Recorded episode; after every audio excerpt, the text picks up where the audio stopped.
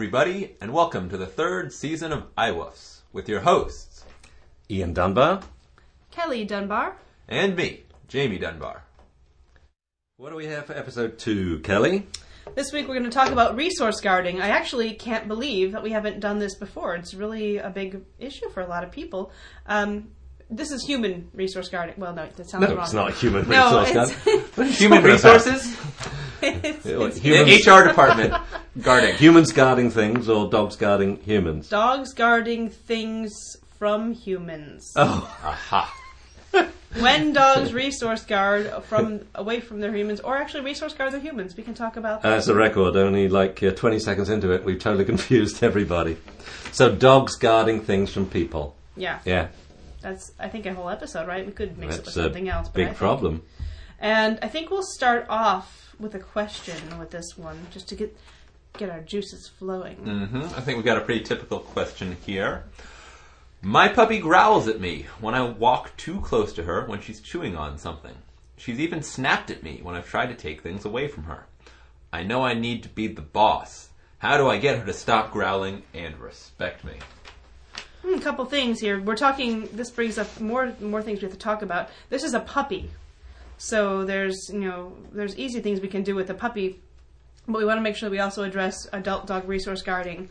You know, I, I think with puppies, people don't realize this goes back to I guess kind of last week's um, episode.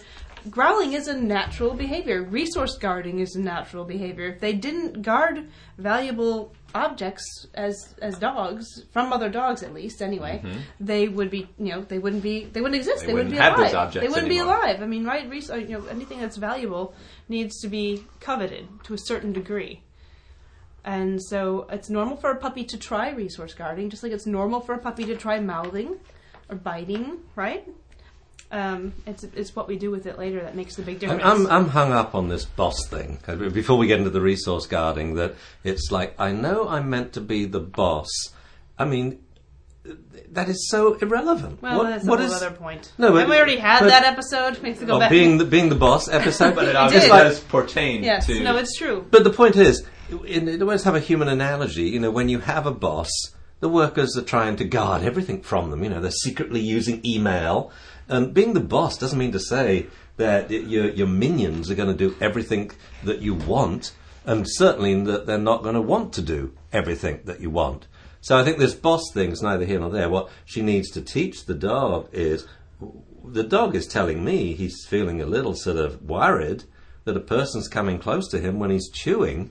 And why? Has this person been like up late at night with others in coffee bars plotting to steal from the dog? You know, it's going to be a big canine coup or something. Of course not. We don't want the dog's pig's ear. We don't want his kibble. So why should the dog think this? And I, I think it's lack of security. And, and this is the central issue that we have to go to. And we've got to say, look, dog, I, I don't want to steal your food. Don't don't get upset about that. You know, why are you worrying about it? It's a non-issue, and and that's what we need to teach the dog. I'm totally happy that the dog growled, as you said, and totally happy that it snapped because here's the dog responding in a, socially acceptable way. That hey, don't do that. I don't like this. You're coming too close. Well, snap, but no damage is done. So, so, so the owner has plenty of warning that we have a potential problem because if the problem were different, and you walk up to the dog's food bowl and, you're in hospital because the dog's bitten you five or six times, that's huge. And that is the direction that this will very slowly go in, you know, year after year. So I think we've got to do lots of confidence building exercises. Well, and also we have to remember people do sometimes go through these exercises where they are trying to be the boss. I mean, we just talked about this with somebody where they were constantly taking something away from the dog to prove that they could. They get a new dog, and well, oh, I gave it a bone. Now I must go take it away. And you know, I mean, people do train this in uh, as well. That, that's like, you know, say giving your wife an iPhone and then every 30 seconds you take it away from her. I mean, it- it's not going to be appreciated. I mean, you know. So, no, no, you're absolutely right. I, th- I think they really do go uh, overboard there. But it's the this whole notion of being the boss around the food bowl and flattening the dog around the food bowl that is the problem. In situations like this, the treatment is the cause. And, and this, for me, was a light bulb case with Uh, a always. Springer Spaniel. It's so contributory contributory. No, but uh, many Yes. puppies will try in the beginning. It Oh, doesn't of mean they're course, no, oh, it doesn't mean they're going to be of monsters. Of course they will. take Nearly every big deal. female puppy will try to protect anything because that is, you know, th their law. And, and many male dogs will try it on and then they see what happens. What is the consequence? And the consequence should be something simple like, uh, excuse me, I, I, I don't think you want to growl over me. Now sit. There's a good dog. Yeah, you can have it back. Or let me hold it for a while when you're chewing. And then the dog learns, well, don't try this silly growly wowly stuff. But you always get it back. The owner does not want to, to, to steal it. But I think for me, the, the light bulb moment, because, I mean, when I started in dog training, hmm. You well, can't say always give it back. I just said it. Well, most times you get it back. Yeah, because you know, often I mean, you do have to be prepared for. The, I mean, pup, dogs grab the chicken bones off the street, the corn cobs off the street. You know, you can't. You're not always going to give. Oh yeah, we can give something back. We- if, if an item is inappropriate, we would take it away and say, "There's a good dog." We could give back praise. We don't have to give back a food treat, but the dog has to be trained first for the notion of giving up objects and wanting to give up Yes. objects. And so we start training with an object that we can take away and give back. I just want you to be clear for everybody. That's okay. Yeah, well, back. you know, say it and don't make funny facial expressions. It stopped me dead. I thought something terrible had happened. So anyway, um, but back to the light bulb moment. Um, that uh, had a client with a Springer Spaniel, food bowl stuff, and and the point of this is when I started in dog training, it, it everything was punishment. Everything was a leash correction, and, and people hadn't really thought about the dog's point of view or that the, the dog had feelings. And so the deal was if the dog growled around the food bowl, you squish him, you punish him. And so we had a Springer Spaniel, he was growling around the food bowl, and I was saying, Well, tell him it's not on. Well, I wasn't very clear, maybe, and she went a little overboard rather than saying, Hey, quit that. You know, whatever. She rang back in tears and she could barely talk on the phone. Eventually, she got it out. She said, We're making the dog You already worse. said this a different in a different episode. That's why I'm shortening it really quickly because it's huge. Yes, it's- how many times have I said it in different episodes? Please refer to Three episode- times. oh, well, this is it. episode two. and this is Yeah. perhaps why I kept steering you away from the Springer story. you Oh, kept it's- going back to. Well, the way we normally do that is that we say you said it. But the point of that is that Valuable story, the valuable. food bowl was becoming the contingent cue for punishment. Yes. The, the dog saw the food bowl and immediately got scared, knowing the owner was going to get grumpy with him.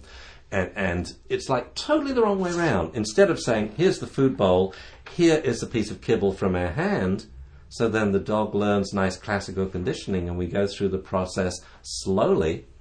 And do we want to say that, how to resolve the problem, or have I done that before? Okay, I don't know. Go ahead. You can't go that far and then not complete it. Okay, so We're on the edge of our seat. yeah, first we want to teach the dog not allowed to move. that um, it's fun to be around the food bowl, and you obviously start with an empty food bowl. You would not fill up a food bowl, give it to the dog, and try and take it away. You're going to have a problem. The dog will growl, and then often the owner gets upset, and the dog gets punished. So instead, we have an empty food bowl. We can do the delinquent waiter routine on Dogstar. They can go to that and, and, and read all about it. And basically, you mix up the dog's food, you come, have him sit, you put down an empty food bowl. At that point, most dogs reevaluate. They look at the empty bowl and they look at you like, oh, this is different. And they sniff the bowl, and then you say, oh, did you enjoy that? And you take the bowl away. As you take away the empty bowl, because the dog's saying, hey, feed me, stupid. So you take away the empty bowl, you give the dog a piece of kibble from your hand. Then you go back, you repeat that. Then we move to stage two. Now we put one piece of kibble in the bowl and we put it down. We say, here's your first course. and the dog goes, "Look," and eats it Kibble. like this. A pate. Yeah, but the point is at the moment now the dog is saying, hey, get back over here and fill up my bowl again. Now the dog wants you to approach the bowl and wa- wants you to pick it up. So now we put in two bits of kibble, three bits of kibble, and so on.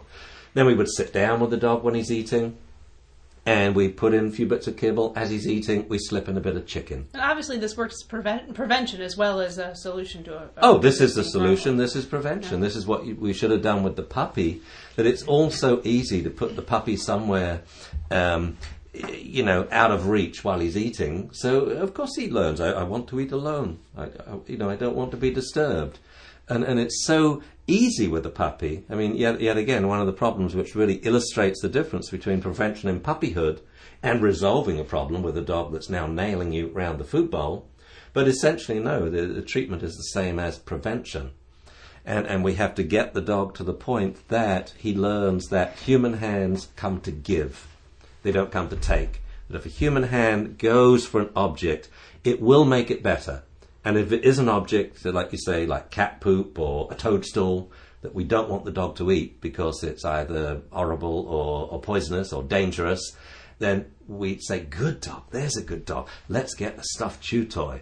Always something better happens from, from taking away something that's, that's forbidden.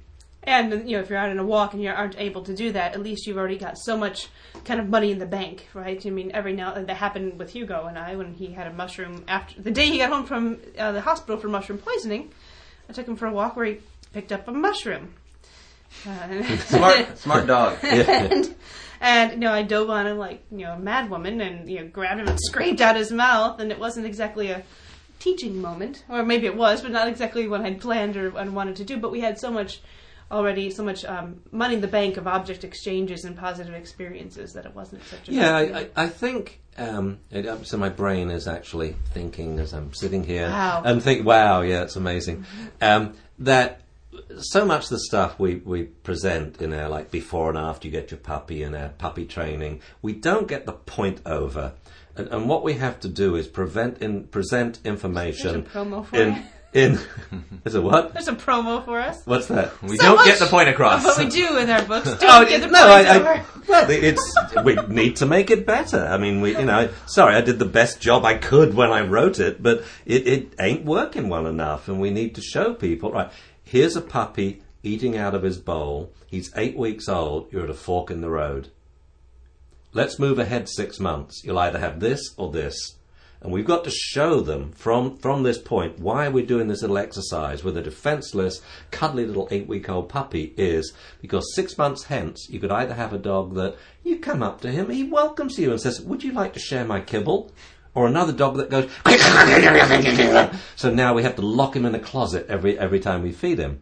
So I think we need more of this type of education that you're now at the fork in the road. What do you want? And, and it's every aspect. Do you want a dog that tolerates you around his bones? Do you want the fact that you walk by a dog and you don't know he's chewing on a bone and he nails you in the leg?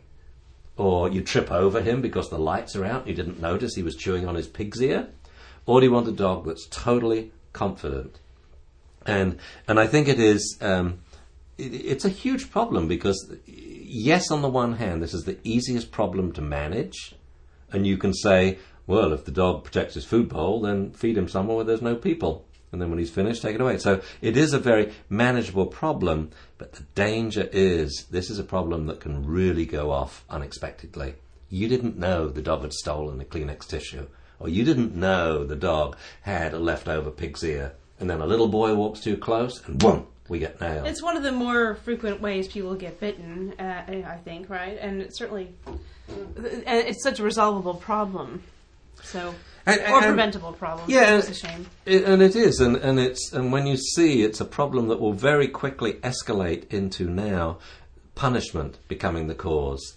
The dog does it, and it is this inherent view that I know I have to be boss, which is a euphemism for saying I, I know I should show put the dog in his place and I should punish him. That it now is a second reason for the dog to do this. The first because it's a natural thing to do, as you said. And the second is now, if ever I have an item like Kleenex, pig's ear, uh, chew toy bone, food bowl, my owner often gets very angry and physical with me. Well, well, the point is, I mean, why? I mean, as you say, the dog now has another reason to get upset instead of being happy that you're coming over there. I mean, it just doesn't have to be that way. So you can either set yourself up for a battle and more stress, or you can make your dog happy to give things up. Right. I think the mentality that you have when you you ask, "How can I show the dog that I'm the boss?" is this mentality of you know the dog is acting like a jerk, not the dog is upset or worried or anxious, Yeah, which is usually the problem. Is the dog is lacking in self confidence. It's not trying to be mean. It's not We trying to Just dominate. had this um, conversation on Twitter, of all places, on Dogstar with Dogstar Daily and a couple of other lovely, brilliant Twitterers. Um, And basically, the, the Tweeters. tweeters, sorry, tweeters, twitterers, tweeters, Even I knew tweeters. that. Yeah, I know. Well, you know, I'm off today. Anyway, a couple of tweeters, um, particularly Work That Dog and Fun for Fido, were discussing um, aggression and how there was no need to um, categorize aggression to all these, you know, into territorial aggression and, um, you know, uh, guarding aggression and all these other stuff. Idiosyncratic aggression. Basically, it comes down to your dog's upset or, or afraid. Right, is what you're saying, Jamie. And and if you are going to go and, and battle with them every time they're already upset, you're certainly going to make them more upset, right? So anyway, it, yes, it's it's it's a different mentality. But frankly, this woman, if it is a woman, I assume most people who write in are, um, this person who is saying that she wants the dog to be, she wants the dog to know she's the boss, probably doesn't necessarily have those those feelings so much as she read it somewhere that she has to be or saw on TV that she has to be. Right. You know, Someone But we can things. probably help her there. You know, if you ask the question, what does a boss do? A boss generally gives commands or directions, instructions. And so I would say, well, well test then whether your dog complies. Step back, ask your dog to come, sit and down. Does he do it? Yes. Well, he's being compliant and you're in control, so you're the boss and the dog's listening to you. So why create an argument where there, where there isn't one? Well, it's about the type. It's I guess it's just instead of being the boss, you're you're just being a leader. I mean, it's the difference maybe between Genghis Khan and Gandhi. You know, like they're both powerful leaders, and how they were how they affected people or, or got followers was was very different, right? Yeah, brilliant. No, that's a brilliant analogy. I, I, I really like that. Or someone like Martin Luther King or Gandhi. I mean, they motivated And so I shall many use people. it many times. Yes, I'm sure. You heard it here first, out of my mouth, people. The Gandhi approach to dog training. Yeah. No, but, but you know, really, it's you know, how, who, what kind of leader do you want to be? Um, someone who rules out of fear and oppression, or someone that is motivating the masses? And, and look at look at all the things people like Gandhi and Martin Luther King um, got people to do by being respectful and leading by example. Yeah, I mean, even the words like boss and leader, you know, really do seem inappropriate for the relationship most of us have with dogs, that they are our companions. And we are we do have to lead and guide them. though, we have to teach. I think we have to teach them how to how to live in our world. But they are companions. I, I'm not saying it's like a boss-employee oh, no, relationship. No, absolutely, I see. A- a- And the whole thing about the companionship is surely you want the dog to like you. And so why are we making all these arguments and causing fights? I mean, it seems that most dog owner relationships are like an old married couple that just aren't getting on anymore and neither can say anything without the other person taking it the wrong way and then coming back in trumps. And we escalate into this argument and the relationship's going down the toilet. oh, how about that thing in the Onion? The dog that was shamed at the park. Did, did I send that to No. you? Oh my goodness, we have to send it to you, Jamie. So what was it? Well, It's it's the story. It's a it's a news article. You know, the Onion, right? Right. So uh, Fake news, fake news. articles and about this dog that was um was was it ashamed or embarrassed? What, what was it? shamed in the park. Yes, by his owner who called him who who told him to. Um, leave the ducks alone and embarrass him in front of his friends. Raised and many, his voice. in front of many dogs that he knew, and called him a Yeah. bad dog. Oh, and then no, what- snapped his fingers and asked him to come sit by his side. What a traumatic experience for that oh. poor dog. The the dog, you know, required you know severe psychological help after that. Right. No, but I, I but think. actually, they, the article proves a point, right? oh, oh, I mean, absolutely, You know, absolutely. who else Um, is going to freak out? What, the I mean- dogs feel no shame? I don't go, you know, you know, can't not quite as creative as the um, Onion. Your, no, the Gandhi Oh. uh, analogy. I, I always tell Or people, well, think of a human analogy, and and rather than the dog, think of a child, and your child's eating, and or playing with a toy, and and you come up. I mean, you don't want to get into a fight over this. You know, if you decide, no, enough of the toy time, time for homework, we take it away. But we're not going to splat them or do an alpha rollover. I mean, surely, as a human and as an adult, we do have superior intellect to the, the person or the animal that we're teaching, and, and, and maybe we should, you know, put our brains in, in gear more often. But I I think back to Um, Well, hold on a sec. That I, I have to share a story from my childhood now, given the, the Genghis Khan analogy and the, hey, hey, the hey, resource hey. guarding with children. No, this actually doesn't involve you, Dad. Oh. You're not Oh, the- that's good. He's yeah. not Genghis Khan in Yeah. this story. My my grandfather, my mom's Oh, well, father, actually, Yeah. kind of who's a retired Genghis warlord, Khan. so No, I very remember- much in I the remember this. Genghis Khan vein. Genre. Yeah. He was the Um, son of a warlord. Yeah. Well, Yes. I- we Yes. had a we had a holidays at my uncle's, and I received an etch a sketch, which at the time was kind of the peak of childhood toy technology. Um, you know, it had just come out, and I received it. and I unwrapped it, and my grandfather really wanted to take a look at it, so he came over and he just tried to grab it from me. And I, being a young child who was not accustomed to things grabbed from me, I ran away with it. And You I, were puppy trained. He ran away with I ran away into the bathroom and locked myself in. Which is low level resource guarding. Yeah. He didn't snap or bite. Yeah. And um, my Did, grandfather. did you go under the bed? My That's grandfather was of the training concept that he had to show me that he was boss and that he had to be able to take something from me at any time. And so he started screaming and banging on the door and I believe I yelled, "This isn't your house. This is my uncle's house. So you're not the boss of me." And it, it didn't work out well. Suffice to say, it was not a teachable moment. but um, That's, but really, but him banging on the door and screaming at you didn't very well make you want to come out or give him the right. extra So I just wanted to point out Or that share the etch and sketch. just communicating or just telling people to imagine that it's a child. There are plenty of people out there who believe Still, that, still would do who the believe same in a thing. different theory of parenting. and yeah, and, and that's the, the great sadness, and, and, and that's what I think is so important about what we do with puppies and dogs. I, I think it, it really is. Doesn't work for dogs. Doesn't work for children. Yeah, well, no, I was thinking that uh, yeah, if you if you can't house train a puppy, how are you gonna you know potty train your child? If you can't get your dog to come in the park, how are you going to get your child to um, come home on time from a party? Alpha rollovers are not the best way Yeah. of doing either. And if you can't get your dog to share his pig's ear, how are you going to get your child to share anything? Like, what are they doing? You know, talking and stuff like That's a good that. point. So, uh, but essentially, I think this is it's a problem that we, we must prevent. And, and the reason I like having topics like this is it's not a good scenario when you have an adult dog who's now defending things, and especially if you missed out on puppy class and he doesn't have bite inhibition. So every time you grab something, you go to hospital. That this is why we sit with puppies and just sit next to them when they eat. Occasionally touch them. Don't bug them to death by taking their food bowl away every three seconds, but occasionally put your hand in the food and select a few pieces of kibble for him to eat. Occasionally put in a couple of bits of chicken, chicken skin or cheese or beef, and the dog thinks, wow, this is incredible. This never happens when I eat alone. I love it when they come and eat me. It's amazing. no, when they come and eat with it. Kelly, stop it. what you no, said. well, it was a slip of the gym, you know. Slip of the gym. You've not heard that expression? Slip of the Ian.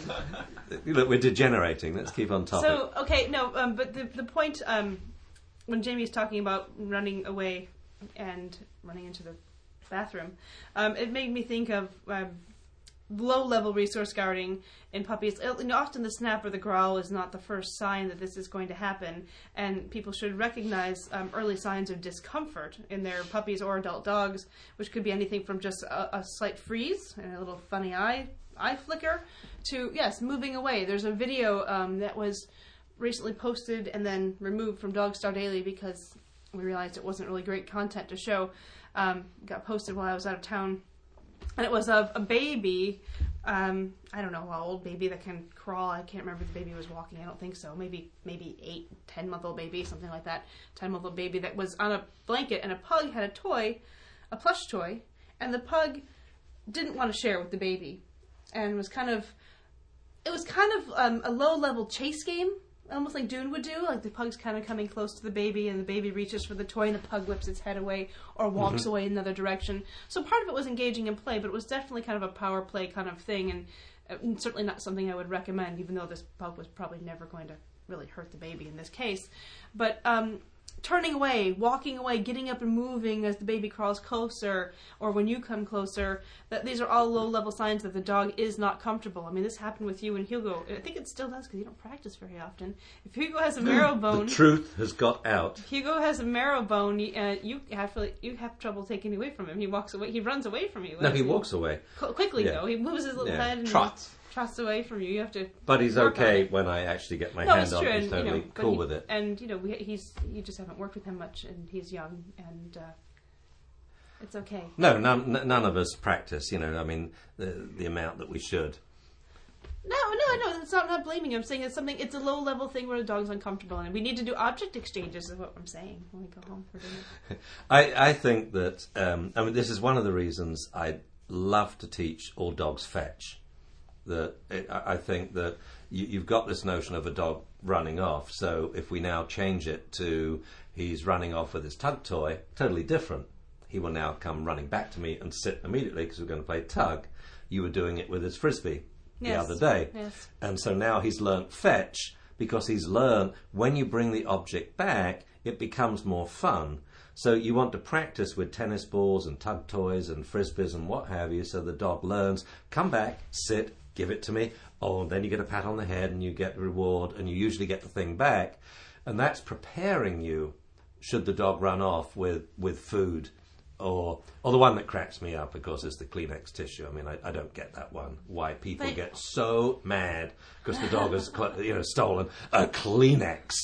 And I, I remember we have it on Dog Star, the interviewing this, this English man, and I said, "What's your dog's problem?" And he says, "He stole." It's, it's like he stole, like he's done the Brinks job or, or something like this. And I said, "What did he see?" I said, "The Kleenex tissue." What happened? He ran under the bed, so I poked him with a stick, put my arm on him, and he bit me. And um, but the wonderful thing about this little incident was the, the man then looked at me and said, "Uh, "Am I too old to change?"